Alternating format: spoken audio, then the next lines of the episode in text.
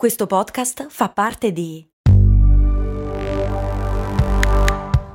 Voice Podcast Creators Company.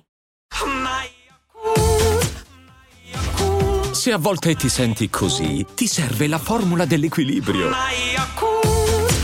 Yakult Balance, 20 miliardi di probiotici LCS più la vitamina D per ossa e muscoli. Come era prevedibile visto il periodo, qualcuno di voi mi ha chiesto come funziona il punteggio del tennis, in particolare Alessandro e Massimo, due Patreon di patreon.com slash cose molto umane.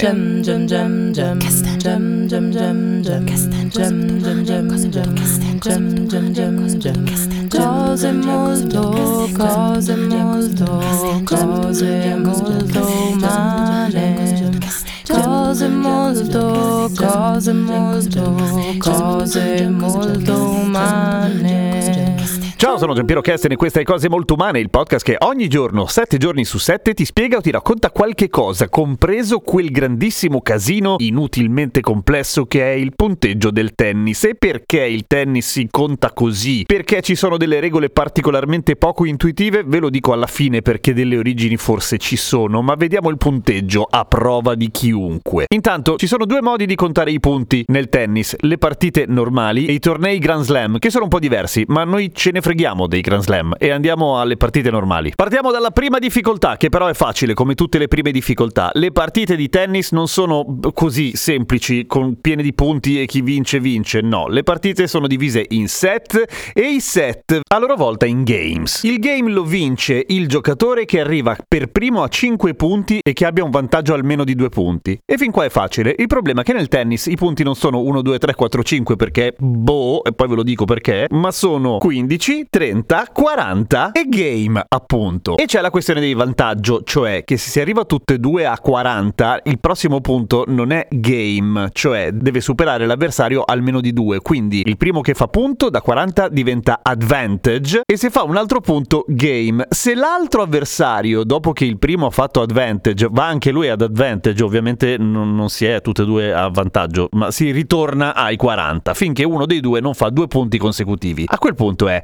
game. I game, come dicevamo, compongono i set e per vincere un set devi vincere anche lì con un vantaggio di almeno due punti, solo che questa volta i punti sono 6 e si contano normali, ok? Quindi 6 a 0, 6 a 1, 6 a 2, 6 a 3, 6 a 4, ma non 6 a 5, perché bisogna anche lì avere un vantaggio di 2, per cui se è un 5 a 5 bisogna arrivare a 7 a 5. Se però si arriva a 6 a 6 e quindi evidentemente la partita sta andando per le lunghe, si fa il tie break o tie break, come in genere viene detto, cioè il primo che arriva a 7 vince. Un po' come quando da piccoli si giocava a palla, ci si rompeva le scatole per la partita troppo lunga e si diceva il prossimo che fa punto vince. E così arriviamo all'ultima parte, cioè quanti set bisogna vincere per vincere una partita. Nelle partite normali, che è quelle che stiamo vedendo, il meglio dei tre, cioè ci sono tre set, chi ne vince due, bella lì, ha vinto. E qua arriviamo alla differenza con le partite del Grand Slam, che invece differiscono in questo e in un'altra piccola cosa, cioè la prima è che vince il primo che vince tre set, sätt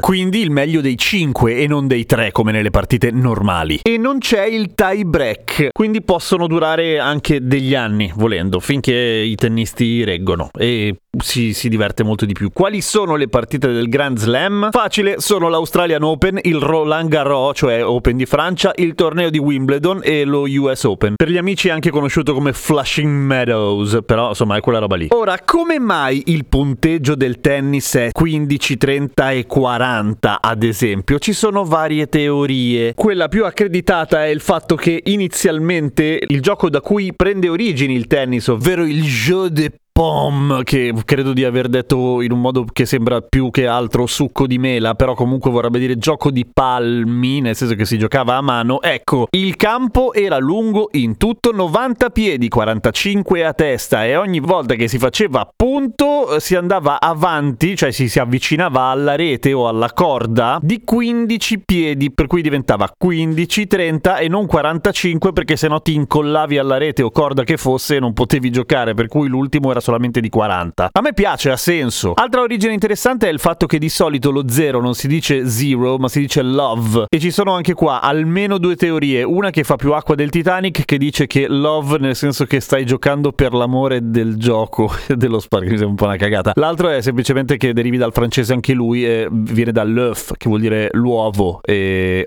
come in milanese l'œuf, perché l'uovo è rotondo come lo zero, per cui ci sta. È come dire siamo 15 a uovo.